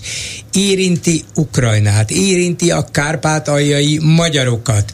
Ez az egész zavaros hadifogoly szabadonbocsátási vagy hozzánk küldési ügy már önmagában elég zűrös ahhoz, hogy ez mindenképpen el kell, hogy jusson Orbán Viktorhoz.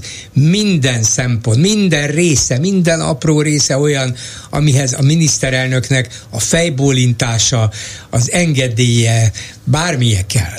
Lehetetlen, hogy semmilyen Zsolt azt mondja, hogy én majd kedveskedek 11 szabadon engedett haza, hadifogójal a főnöknek, és hogy meg fogja simogatni a buksimat. Hát én, Főleg, sem, ha bármilyen se, módon sor, sorokba szoríthatják nemzetközi Nyilván jogi. semmilyen nem a Magyar Tudományos Akadémia tagja, de ezt azért biztos, hogy tudja magától is. Egy másik kommentelő, Szakadozik a Fidesz hatalom szövete. A fideszes képviselők egy része nem akarja megszavazni Svédország NATO tagságát. Semmilyen az EU-ban nem lépett ki a néppártból, most meg had, hadifoglyokat szabadít ki, foglalja össze a kommentelő, hozzátéve. Még a végén önálló pártot alapít KDNPD-vel. szellemes, igen, lehet, hogy ez lesz a vége.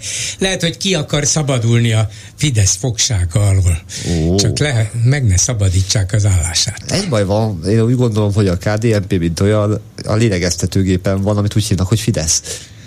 Igen.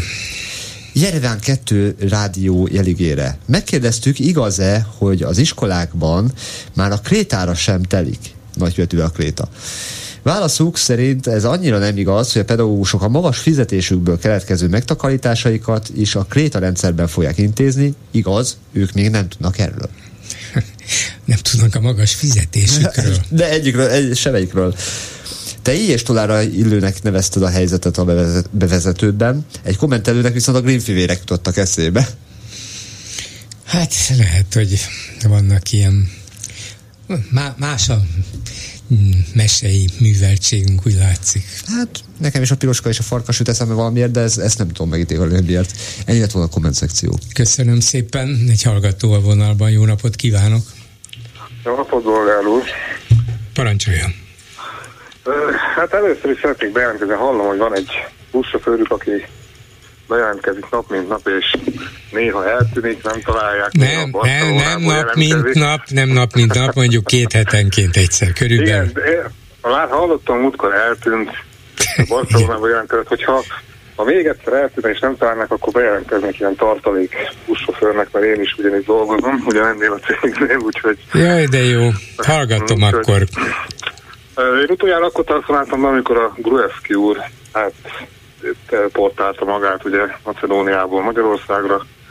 Azóta próbáltam magam visszafogni, de nem nagyon értem igazából azt, hogy, hogy a magyar baloldali, nem tudom, újságírók, szakértők, választópolgárok miért próbálják az ellenzékre kenni azt is, ami, ami nem az ősoruk, hiszen ezt a, az összefogást, ami a választási törvénybe adódik, hogy össze kell fogni ahhoz, hogy, hogy valamire vigyék, ezt nem az ellenzék uh, találta ki, hanem ezt is Orbán Viktor és a Fidesz.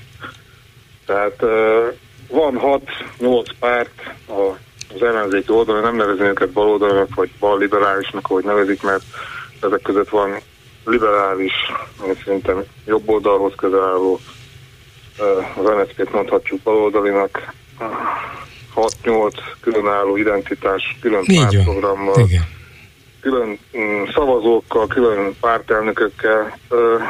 Ezt úgy hívják, hogy, hogy többszínűség és hogy több párti demokrácia. Ez a normális. Magyarországon meg úgy néz ki a helyzet, hogy még a saját választóink is azt gondolják, hogy ez nem normális, hogy nem tudnak összefogni. Igaz, hogy ez a választási kényszer, de ez a normális. Ha nem normális, az, amit Orbán akar, hogy egy párt legyen egy oldalon, például a jobb oldalon, ahogy a Fidesz, vagy elféle még egy mi hazánk. Szerintem ez a nem normális, és ami a másik oldalon van, az a normális, a több pártiság és a és a sokszínűség. Hogyne, hogyne, csak ezzel a normalitással nem tud győzni az ellenzék.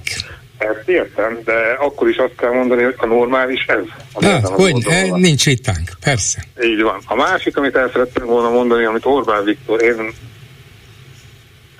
hát nagyon régóta gondolkodom azon, hogy Orbán hogy tud ilyen hatalmas párfordulásokat művelni, és ez a orosz barátság, ez nálam is egy kicsit kiverte a biztosítékot, de egy valami egészen biztos vagyok, hogy sokan hangoztatják, hogy Orbán Viktor ezzel fogják, avval fogják Putyin.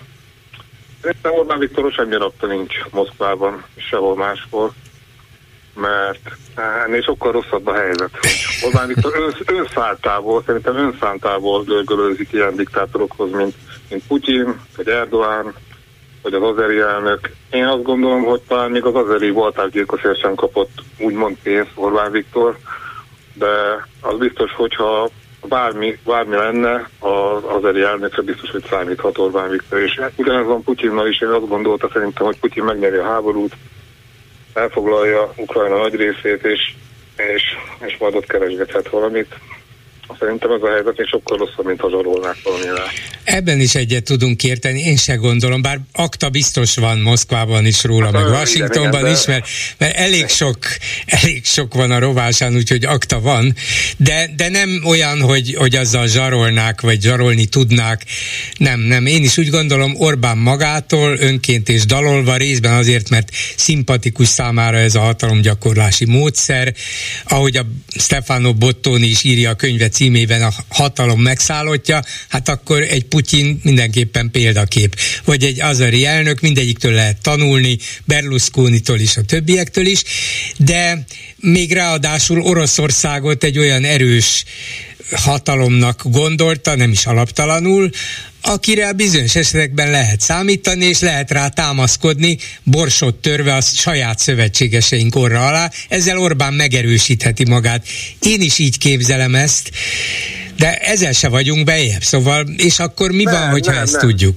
Nem, Azt is, én, ugye? én nem is gondolom, hogy bejebb vagyunk, csak az, az hogy ez, ezek a dolgok, amiről itt ugye beszélgettek a hallgatók, sokszor hallom a betelefonást, nem kell túl gondolni, mert ugye Orbán Viktor sose, én szerintem nem antiszemita és nem cigány ellenes, de mégis jön ezzel a, a, ugye a Soros Györgyen állandóan előveszi. Igen. Ö, mert úgy érzi, hogy hasznos. Amikor, mert úgy érzi, hogy van, hasznos. Hát emlékezzünk arra, amikor a cigány ö, ö, ugye a szegregáció miatt megkapták a kártérítést, hogy megítéltenek a bíróság, hogy milyen perpotot csinált Orbán Viktor ebből kiállt, hogy nem, nem szabad kifizetni vagy hogy a magyar állam Munka nélkül, miközben mi itt kecsölünk, mondta. Erről valamit Igen. tudjuk, hogy kifizették, vagy nem fizették. Elhallgattak, mert már nem volt belőle hasznuk, nem érdekelte őket.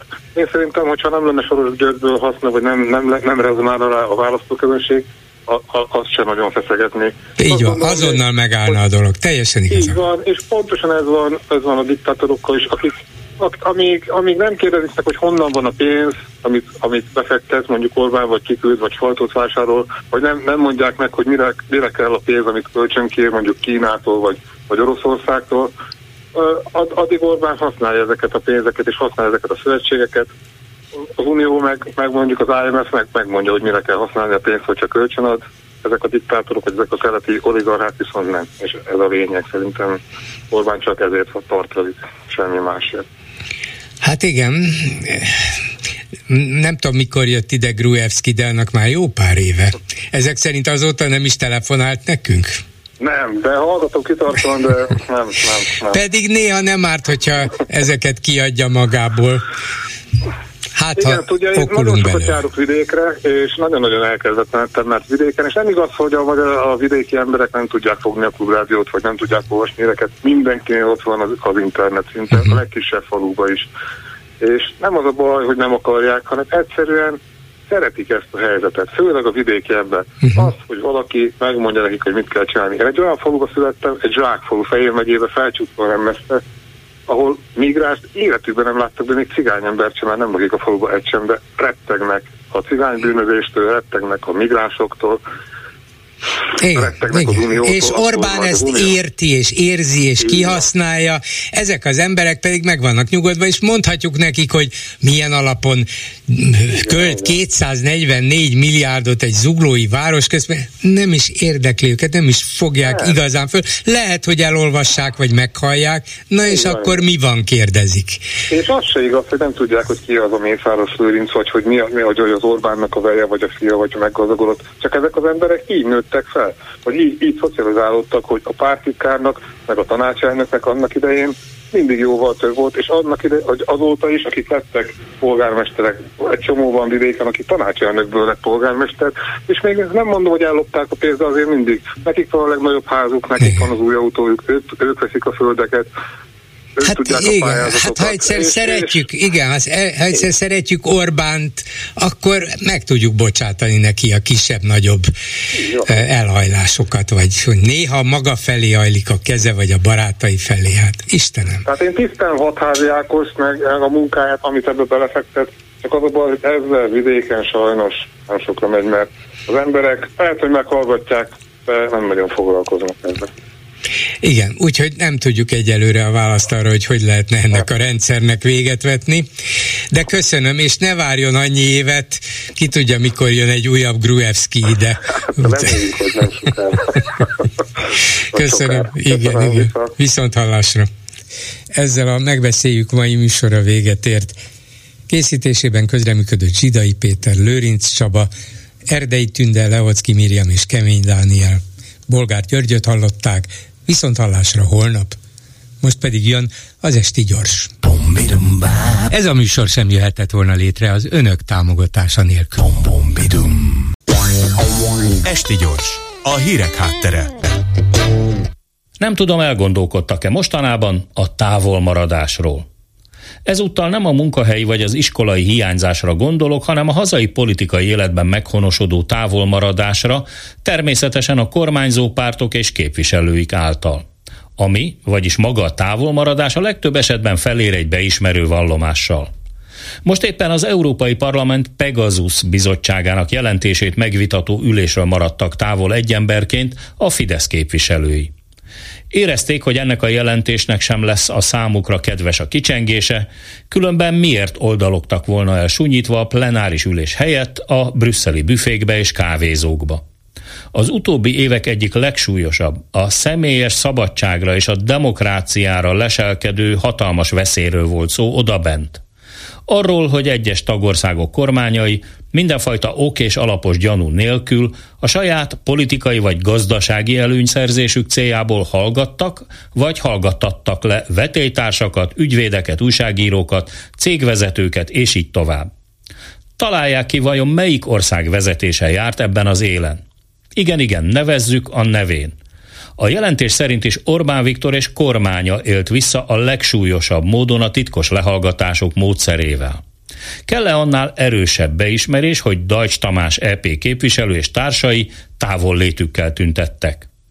Mindez Brüsszelben és nem Budapesten játszódott le. Itthon már felsorolni sem tudjuk, hogy hányszor éltek a távolmaradás eszközével a fideszes parlamenti képviselők, amikor számukra kellemetlen, bár jogos ügyekben lett volna a parlamenti bizottsági meghallgatás, vagy éppen rendkívüli ülésszak.